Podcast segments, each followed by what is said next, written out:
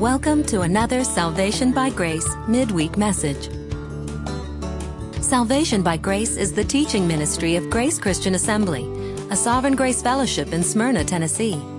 Remember to visit our website at salvationbygrace.org. Now, here's our pastor and teacher, Jim McClarty.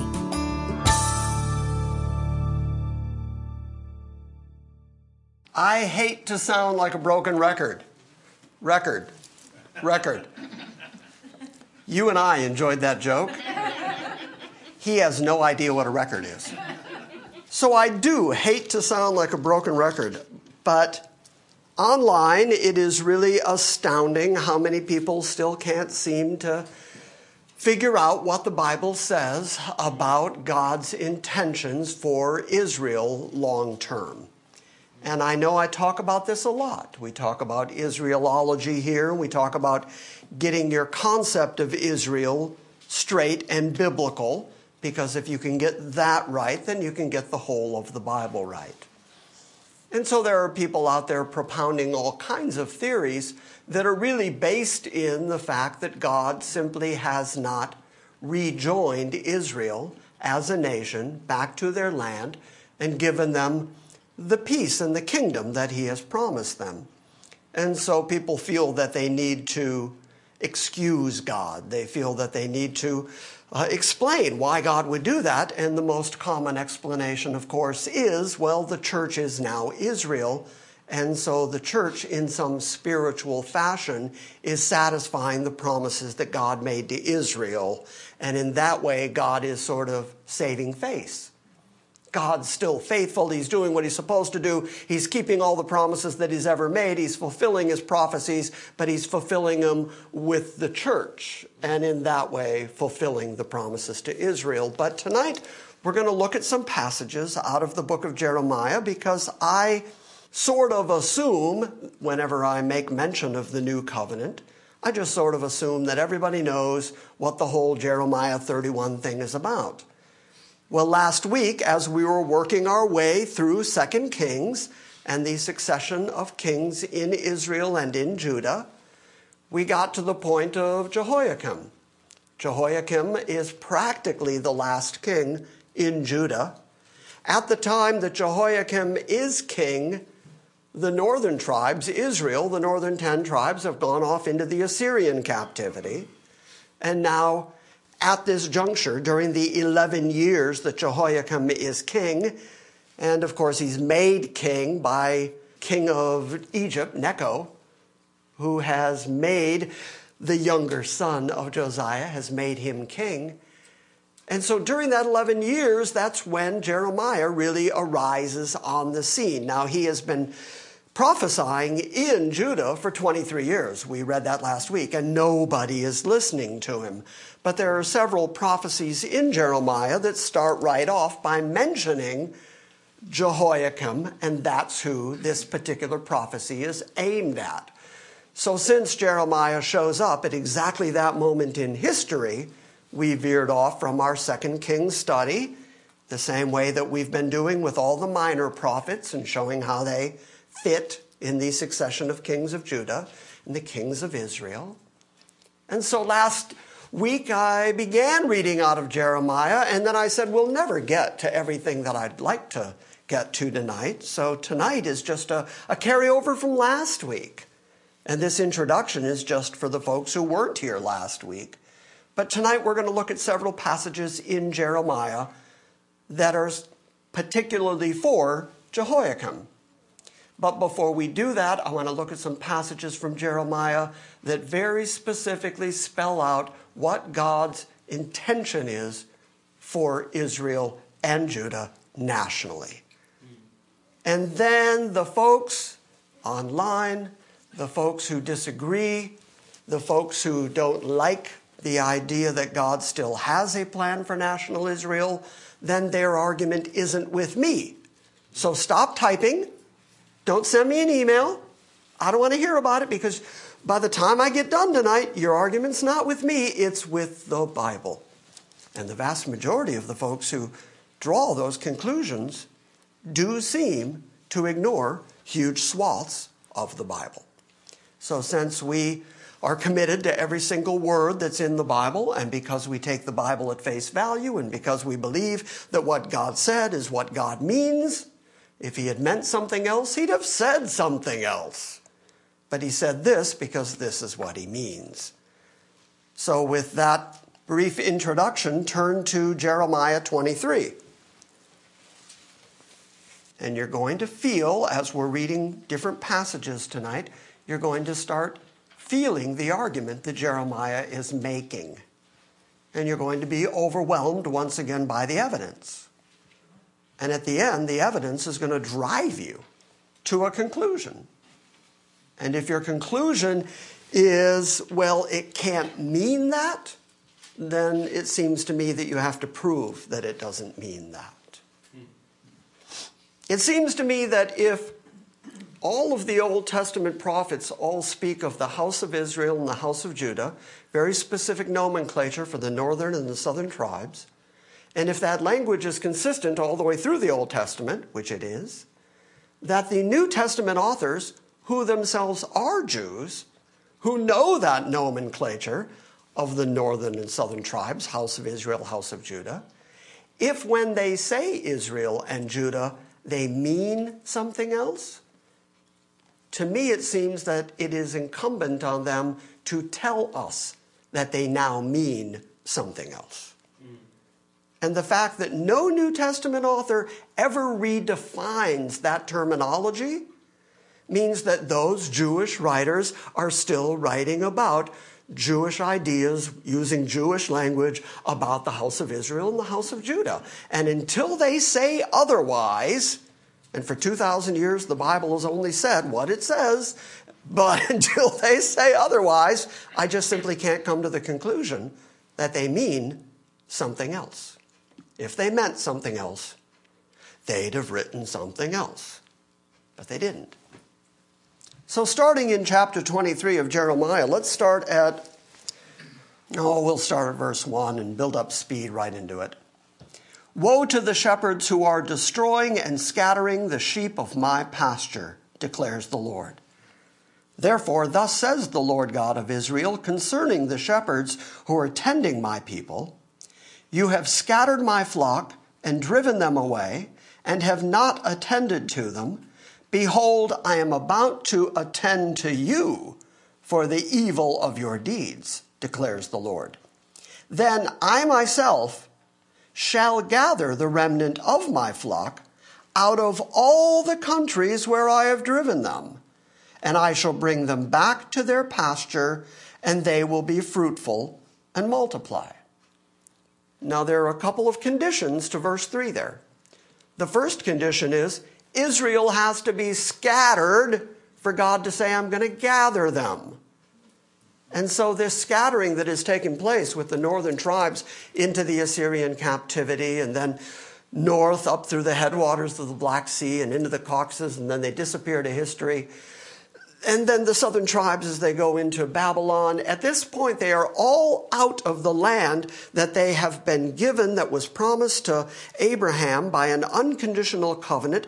God gave them this land in perpetuity forever, and now they are all, all 12 tribes, going to be out of their land. But that is necessary for this prophecy to be fulfilled.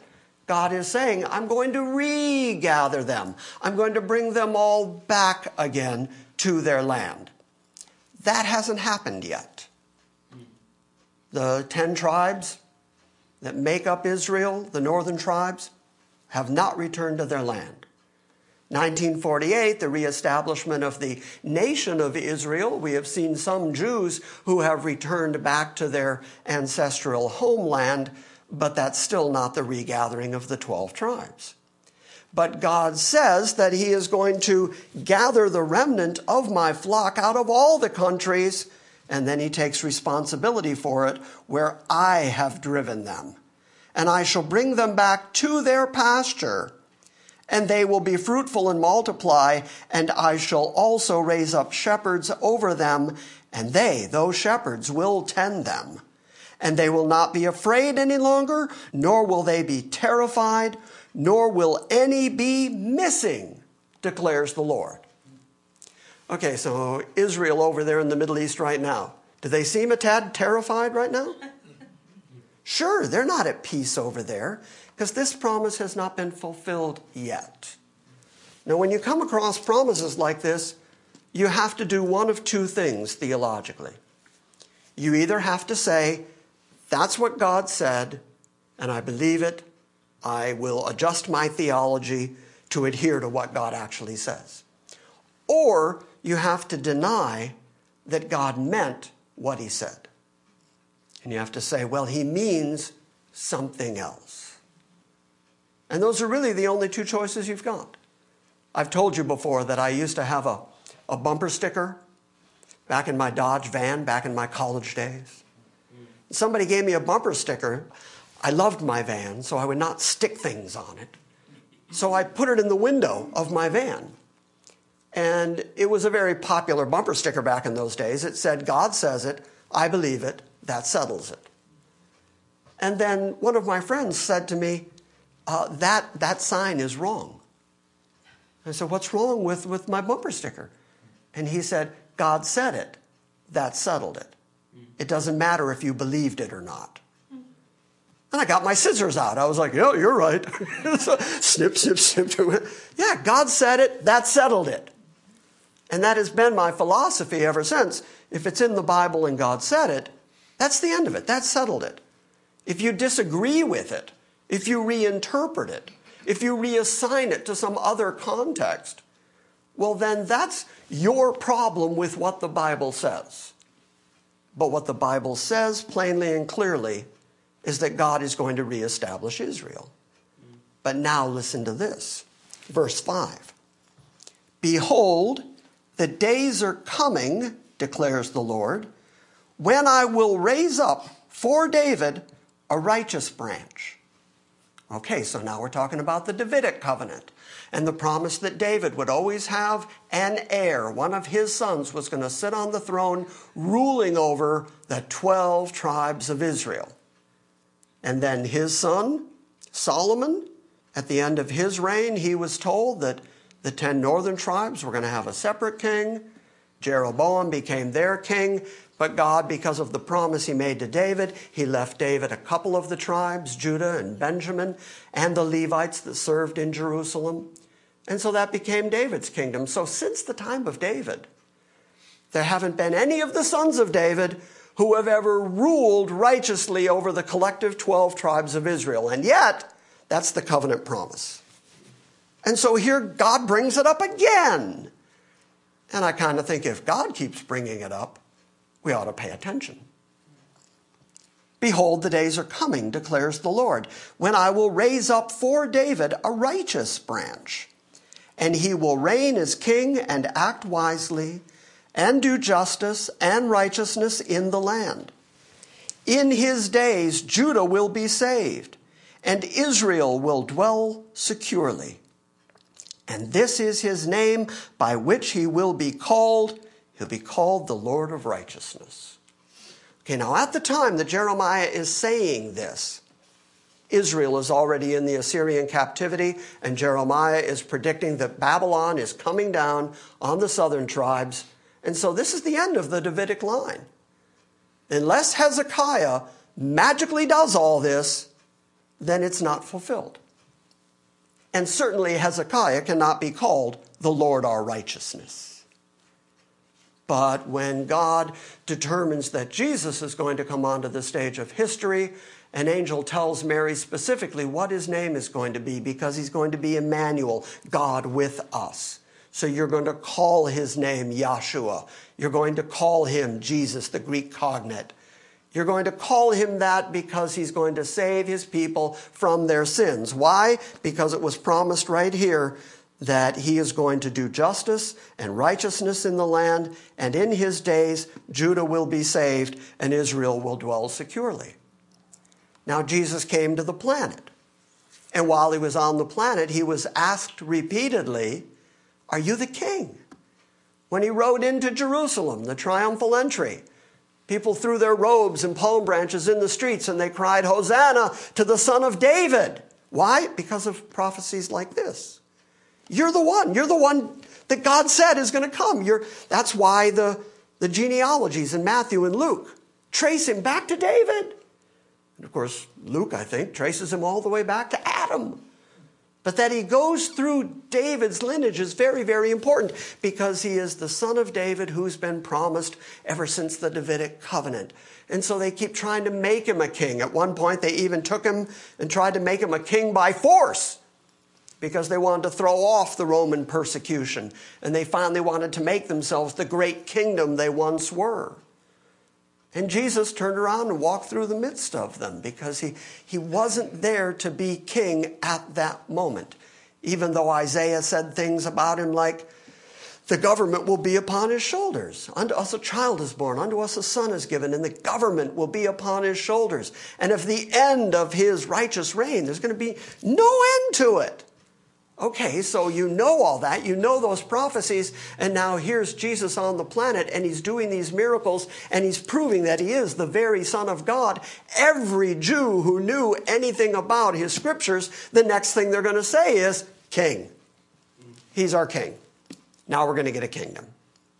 And that's why, before he sailed off into the blue, after 40 days, the book of Acts tells us very specifically, he spent 40 days talking to the apostles about the kingdom.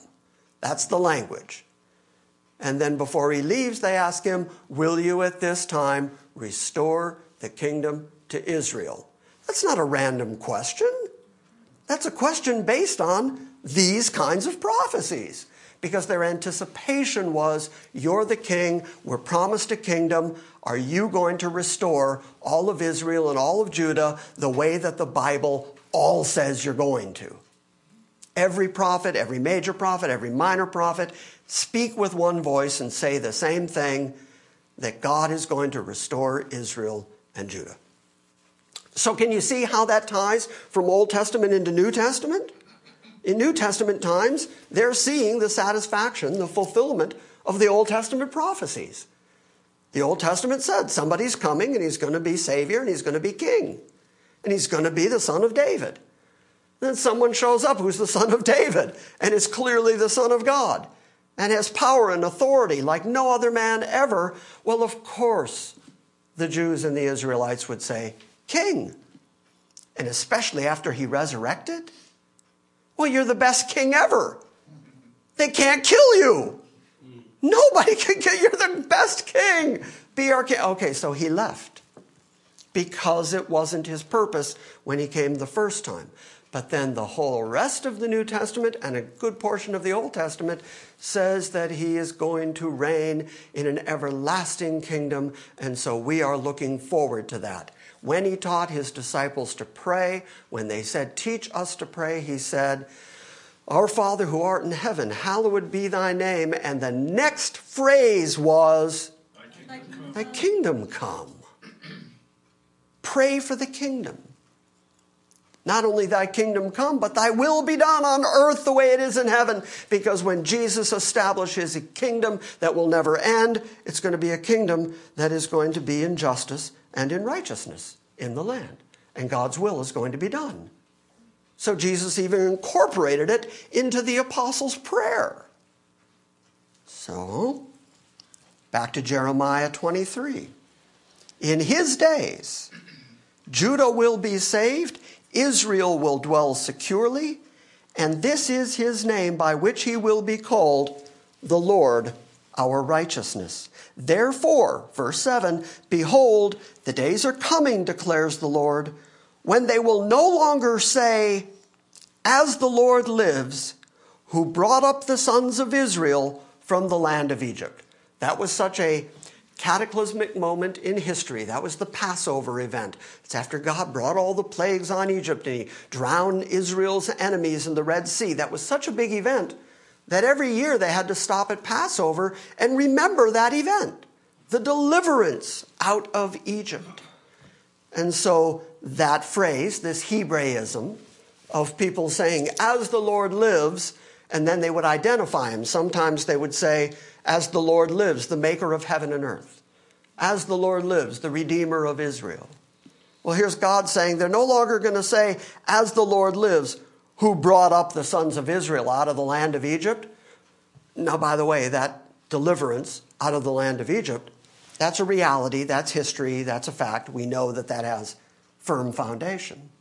Because the second half of this promise, verse 8, is but here's what they'll say But as the Lord lives, who brought up and led back the descendants of the household of Israel from the north, from all the countries where I have driven them, and then they will dwell on their own soil. How specific do you want it? Okay, so when this happens, when God restores Israel and Judah, then even their collective memory of God's deliverance is going to change. Their moment of deliverance that they could point to historically is the deliverance out of Egypt. And so that's what they would always point to as the moment that it was obvious that God was for Israel. But when he gathers them all, including Israel, the 10 northern tribes, the tribes of the north, he's very specific here who have been scattered in the Assyrian captivity and have never been regathered since. God knows that. And God says specifically, when I bring them back to their own land, to their own soil, when I plant them again, well, then they're not going to refer back to the Israel deliverance. They're going to mention that one because it's going to be so magnificent, so unbelievable, so cataclysmic in the history of God's dealings with Israel. Okay, so now God has set up a fence post. And he said, This moment right here, which was my chief moment with Israel, this deliverance right here, this is what they've remembered. For 1400 years, I've made them keep the Passover and keep the feast to remember this deliverance.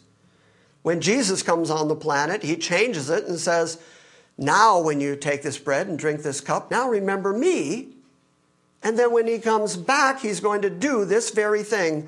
When the Lord of righteousness returns and regathers all of Israel, they are in fact going to remember him and his deliverance when he saves all Israel. That's precisely what Jeremiah has prophesied here.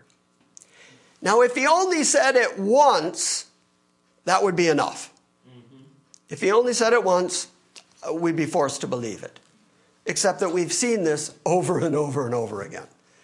All of the prophets keep saying it, and Jeremiah says it several times over and over again. I remember sitting with Elder Ward years ago in a hotel room, and he was smoking his pipe. And we were chatting, and David Morris was there, and, and David said something about future for Israel. And I said to David, well, you know, how many times does God have to say something for it to be true? And Elder Ward tamped down his pipe and leaned into me and said, Only once. And that's right. He only has to say it once. The church is very, some denominations, part of the church, is very big on the you must get born again. You must be born again. You must be born again. Do you know how often that's said in the Bible? Once. Yeah, that's John 3. You must be born again. There are whole movements built around that. Yes, there's other language about it and the regeneration, and the, but the you must be born again, Jesus said that once, or at least it's recorded once in the whole Bible. How often is restoration of Israel mentioned? Over, over and over again, constantly over and over. So it seems like we'd adhere to that. All right, so now let's turn to Jeremiah 30. Let's go over there and we're going to read 30 and 31 because this is sort of the quintessential section of Jeremiah that makes this promise of a new covenant. But the language is so excessively clear and so amazingly precise that I find it a, a wonderment that anybody can be confused by this language. There is a rule in theology, in the study of theology. People will tell you um, that you should interpret what they call the more difficult passages in light of the clear passages. And then, of course, they go on to tell you exactly what they think the difficult passages are so that they can kind of sweep those aside. Then they tell you what they think the clear passages are. Okay, Jeremiah 30 and 31, really clear passages. These are really clear passages. So if you have any question at all about what God's intention is for Israel, here it comes. Starting right at chapter 30, verse 1. The word which came to Jeremiah from the Lord, saying, Thus says the Lord, the God of Israel, write all the words which I have spoken to you in a book. For behold, the days are coming. You're going to hear that phrase quite a few times. The days are coming. The days are coming. This is God saying, In the future, I'm going to do this. The days are coming. For behold, the days are coming, declares the Lord, when I will restore the fortunes of my people, Israel and Judah. Okay, now why does God refer to them as Israel and Judah? Because he's talking about the northern kingdom and the southern kingdom. Collectively, all 12 tribes, they are the nation of Israel. But ever since that breakup of the, of the southern and northern tribes under Jeroboam during the time of Solomon, ever since then, they became known as the northern tribes, those 10 tribes, which went by the nickname Ephraim and Mount Ephraim and Samaria. All of those names were used for them, but those were all designations for those 10 northern tribes and Judah was always the designation for the southern tribes. And there was actually conflict between the two and warfare. And Jeroboam, in order to get the people to be loyal to him, set up a system of worship of foreign idols so that his people wouldn't go to Jerusalem to worship because he was afraid if they ever did that, he would lose them. So, in order to keep his political power, he created a real division between Israel, north, and Judah, south. And there was a conflict between them. There was actual animosity between them. And God has to take care of that. He's going to have to solve that too. Write all the words which I have spoken to you in a book. For behold, days are coming, declares the Lord, when I will restore the fortunes of my people, Israel and Judah. The Lord says, I will also bring them back to the land that I gave to their forefathers, and they shall possess it. Is any part of that unclear? Notice also, don't miss this, because this will be good for you.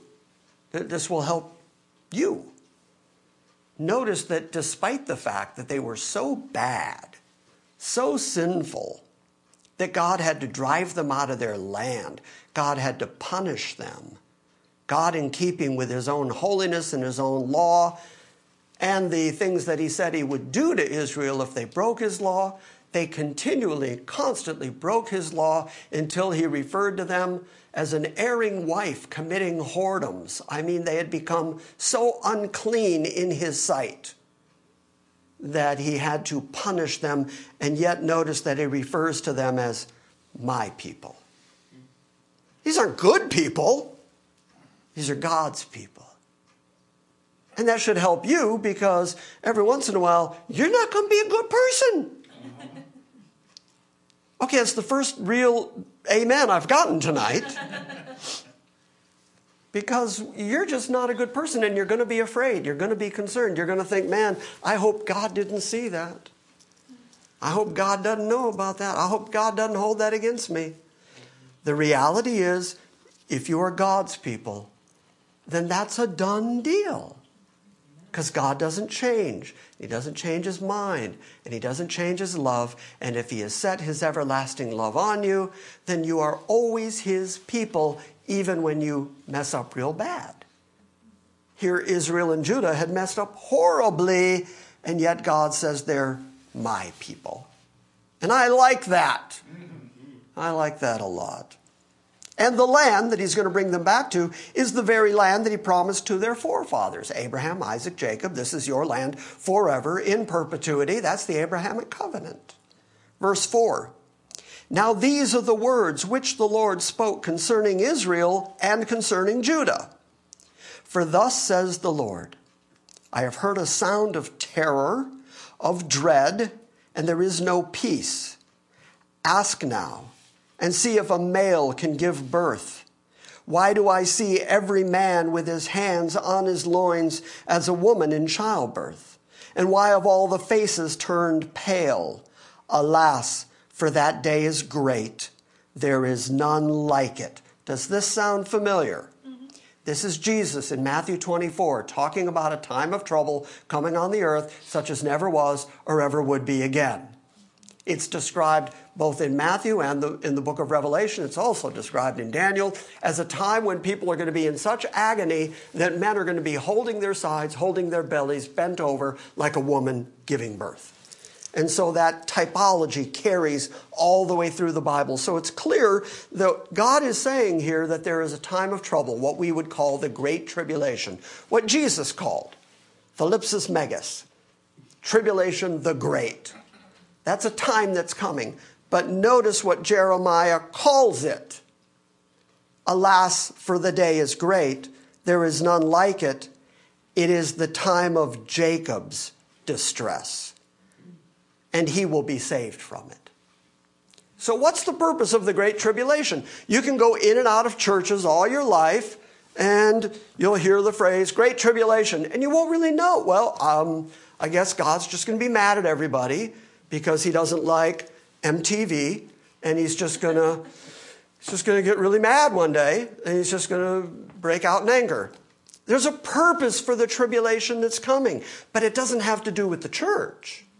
The church is Christ's bride that are redeemed by Christ, a separate event in the history of God's economy. But there is a time coming when God is finally going to pay Israel what they deserve in their punishment, and that is a time of such great trouble and tribulation that it is unlike any time before or after. Daniel talks about this time. He also calls it the time of the great trouble, the great tribulation. And then Jesus picks it up in Matthew 24 and talks about a time of trouble such as never was or ever would be again. And then the book of Revelation picks it up and describes this time of terror and, and horror on the planet. So here's God saying, I've heard the sound of terror and of dread, and there is no peace. Now, this is long before there's a church. This is before Jesus has come to the planet, and God already has the tribulation plan. And because God doesn't live in time, he can talk about it like it's right there before him a time of trouble and a time of dread. For that day is great. There's none like it. It is a time of Jacob's distress, but he will be saved from it.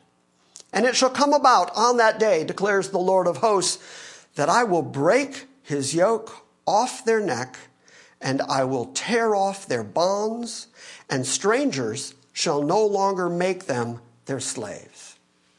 Okay, so that's the purpose of the tribulation. It's going to start with Israel, and then it's going to become a worldwide conflagration. Okay, that wasn't as easy to say as you might think. It's going to become a worldwide time of trouble.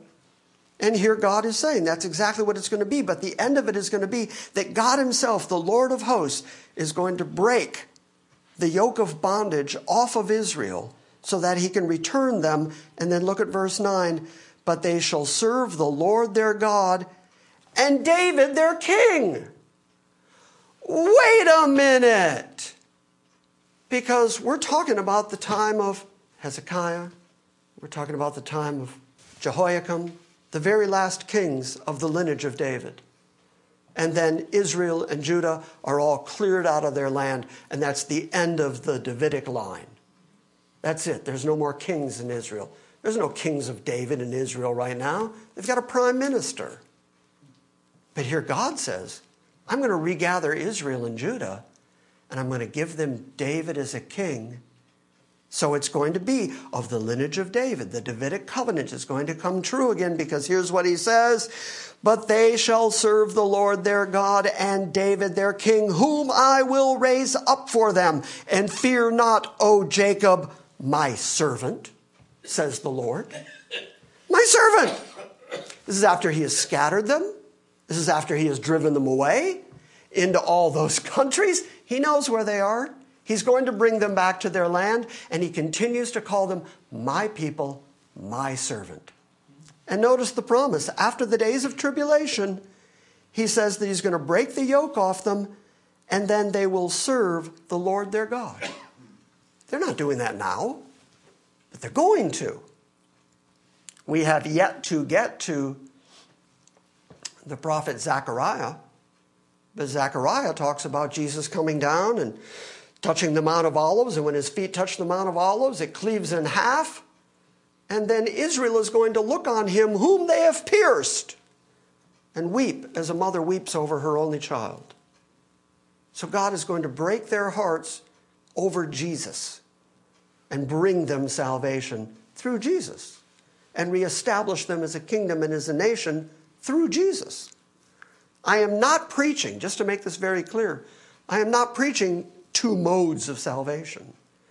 I'm not saying that there's one mode of salvation for the church through Jesus and another mode of, of restoration for Israel through the law or anything like that. It's all about Jesus. It's always Jesus centric. But there is a plan for Israel and there is a plan for the church.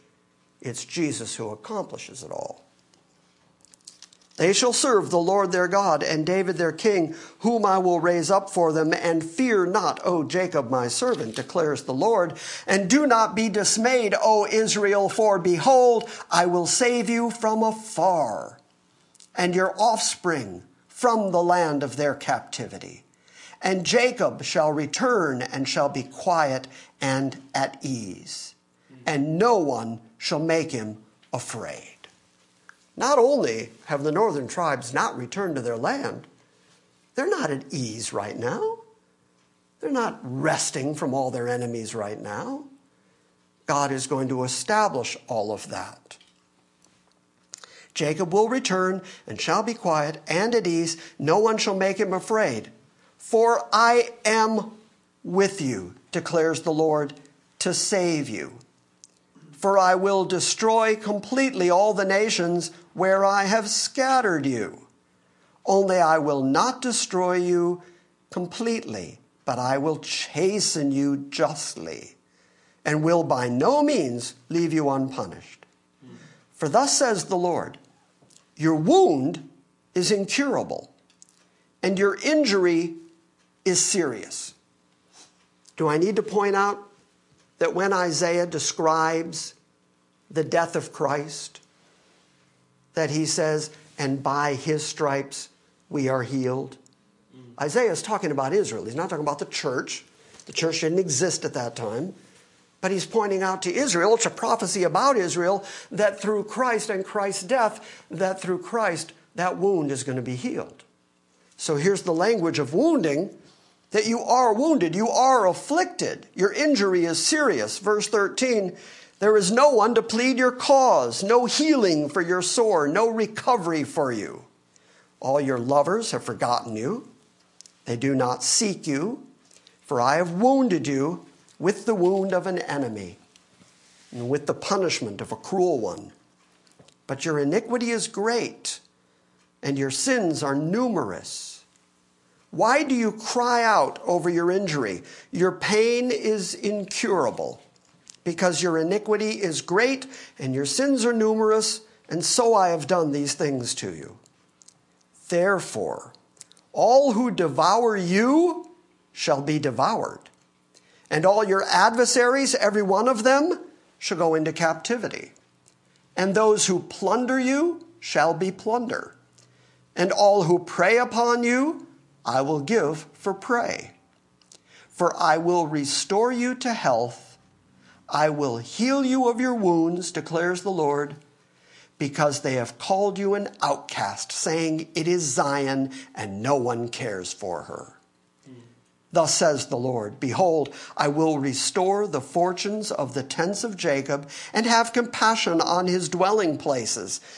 And the city shall be rebuilt on its ruins, and the palace shall stand on its rightful place, and from them shall proceed thanksgiving and the voice of those who make merry, and I will multiply them, and they shall not be diminished, and I will honor them, and they shall not be insignificant. Their children also shall be as formerly, like they used to be, and the congregation shall be established before me. And I will punish all their oppressors, and their leader shall be one of them and their ruler shall come from their midst, and I will bring him near, and he shall approach me For who would dare to risk his life to approach me, declares the Lord. You get to the book of Revelation, God shows up with a scroll in his hands, and it's got the seven seals on it. And everybody in heaven's asking, who's fit to go and open that? Who can take that from the Lord's hands? And then it says, the Lamb appears. And the Lamb takes the scroll from the hands of God, and in heaven praises break out to the Lamb. Okay, let's predict it all the way back here in Jeremiah. Nobody can approach God, but the one who's going to rule over Israel is the single one who can approach God. This is Christ. This is Christological talk. Their leader shall be one of them, and their ruler shall come forth from their midst. That means he's going to be an Israelite. He's going to be a descendant of David. He's going to be a Judahite. And I will bring him near, and he shall approach me. For who would dare to risk his life to approach me, declares the Lord. And you shall be my people, and I will be your God. Behold, the tempest of the Lord. Wrath has gone forth, a sweeping tempest. It will burst on the head of the wicked. The fierce anger of the Lord will not turn back until he has performed and until he has accomplished the intent of his heart in the latter days, you will understand this. Okay, so what's this all about? It's all about eschatology, it's all about latter days. And yet God continues to call Israel and Judah his people. And because they are his people, remember what the writer of Hebrews says whom the Lord loves, he chastens. Well, he got that theology from the fact that God chastened Israel and said so. I'm going to bring this time of trouble such as never was before, ever will be again. I'm going to bring that on Jacob because it's for the chastening of Jacob, not for the destruction of Jacob. And then having poured out my wrath and punishment, I'm going to return them to their own land. I'm going to make them a great kingdom. I'm going to give them rest from all their enemies. And the only one who can approach me is going to be their king. And he's going to be of the lineage of David, and he's going to rule over Jerusalem, over the collective 12 tribes. Have I said anything yet that's not in the Bible? No. So do you believe it? It's clear. It's, it's as clear as it can be. Okay, I've got seven minutes. We're going to read fast.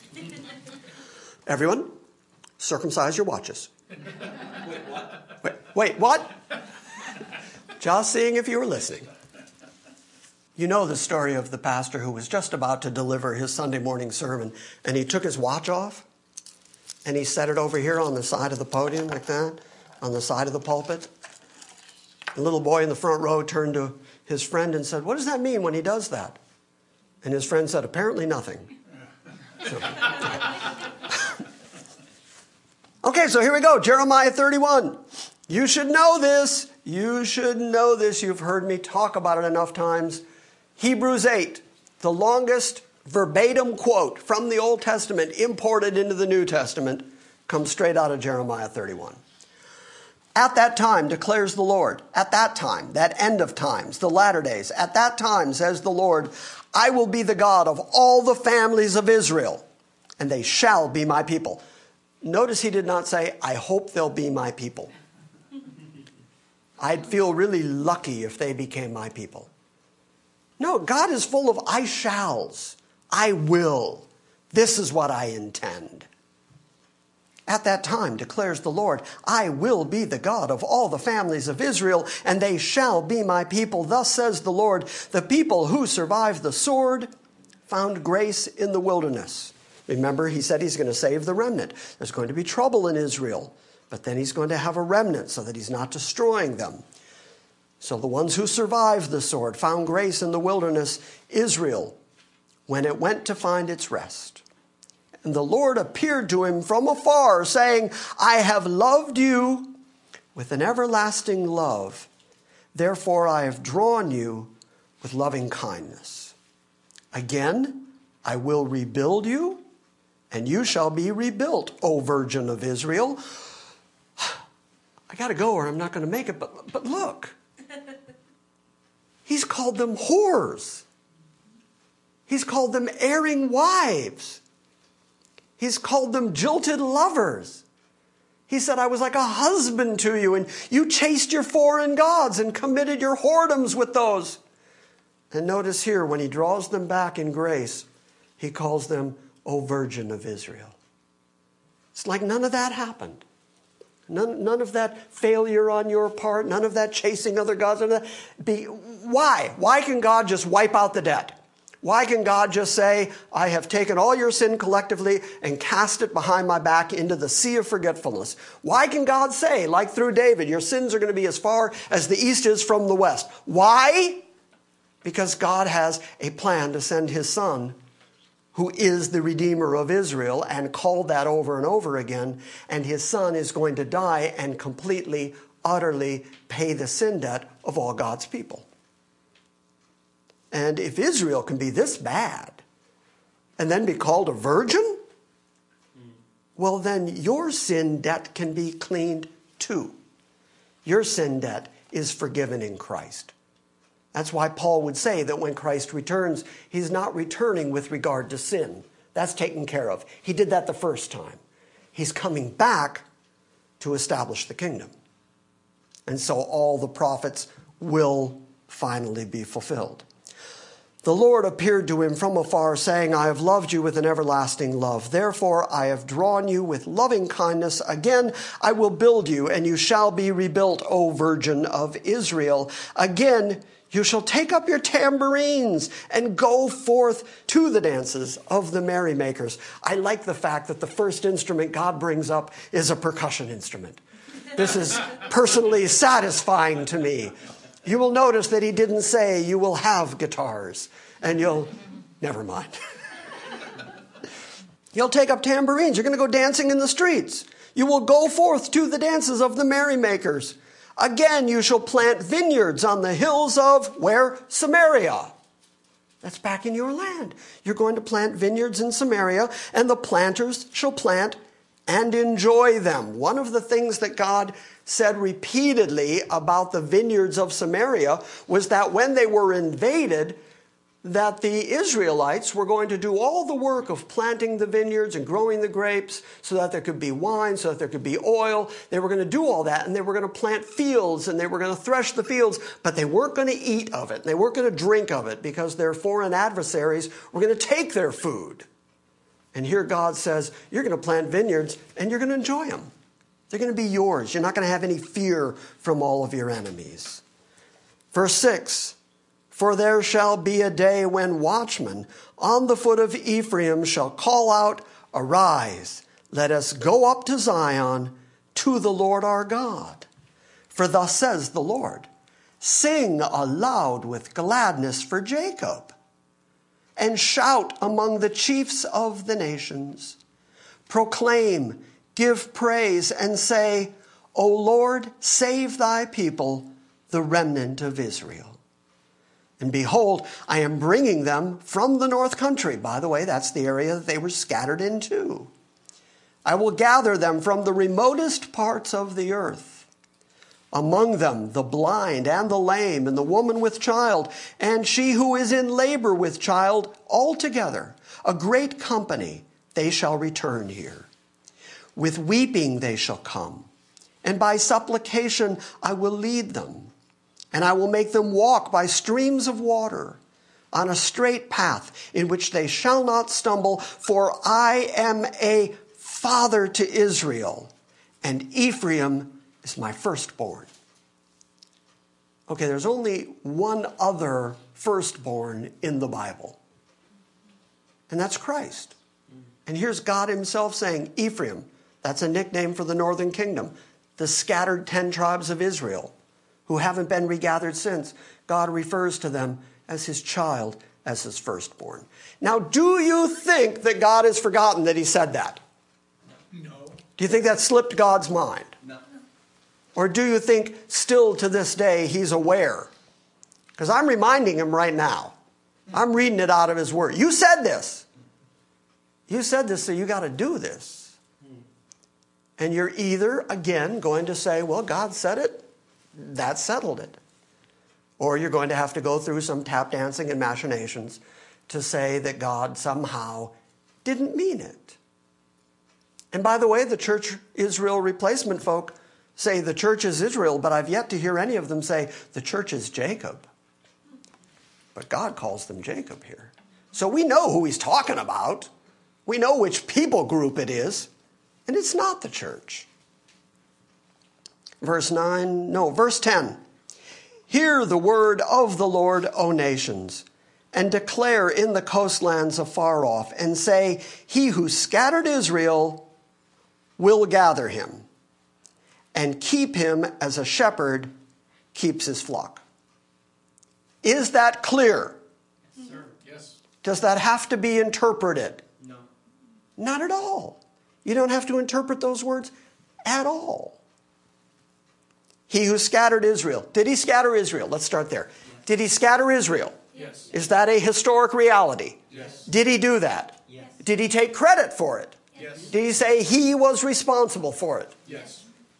Okay, well, he said, just like I scattered them, I'll gather him. Okay, so if you admit that God scattered Israel, you also have to admit that God will gather Israel.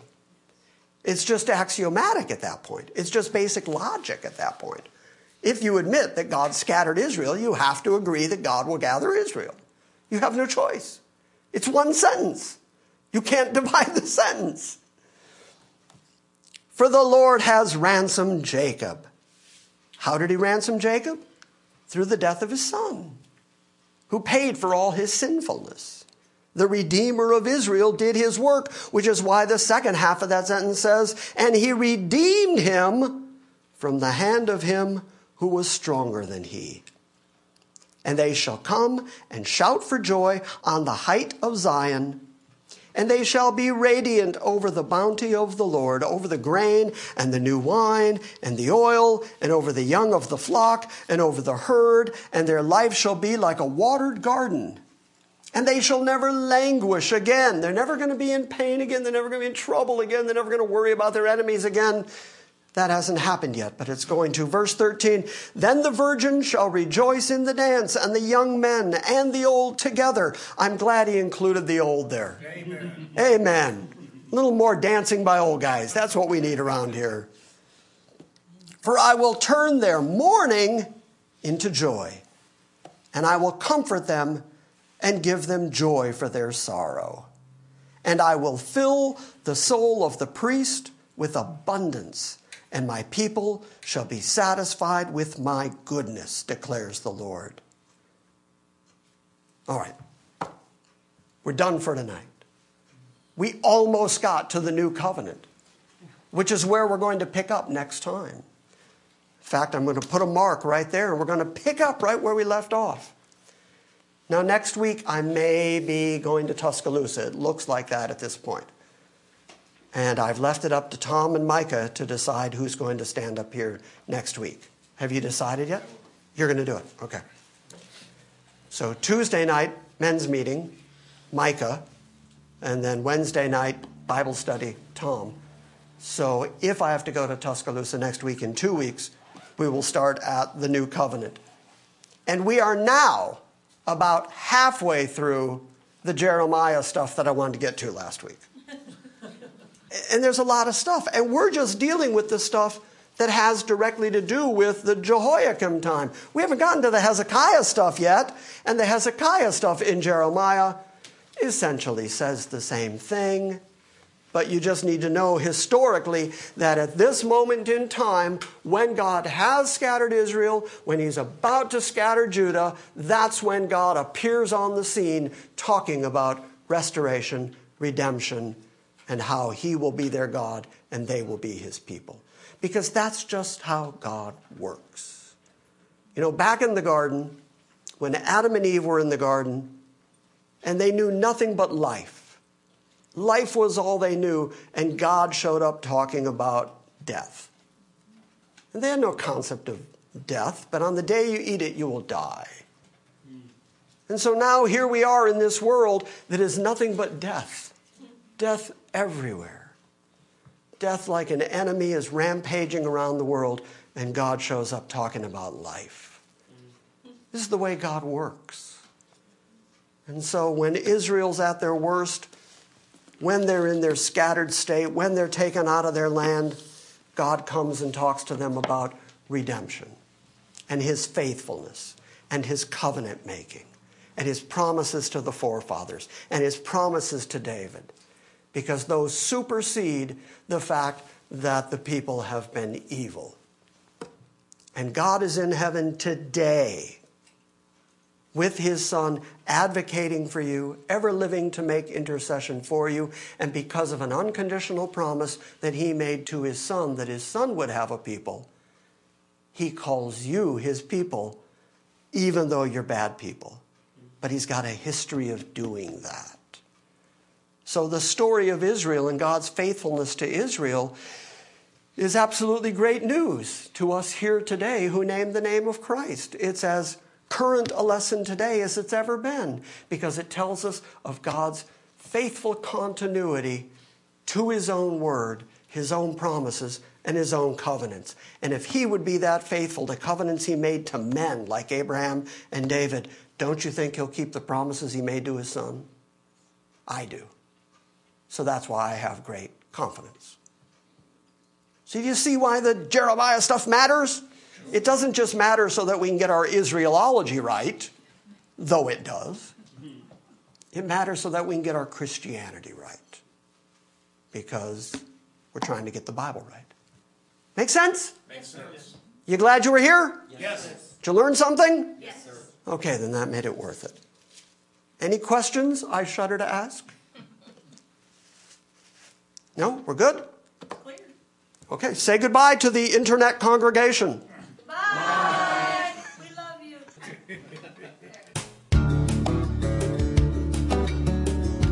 Thank you for listening to this week's Salvation by Grace message. We welcome your feedback and encourage you to visit our website at salvationbygrace.org. And we invite you to join us next time when we gather around the Word and study the sovereign grace of God.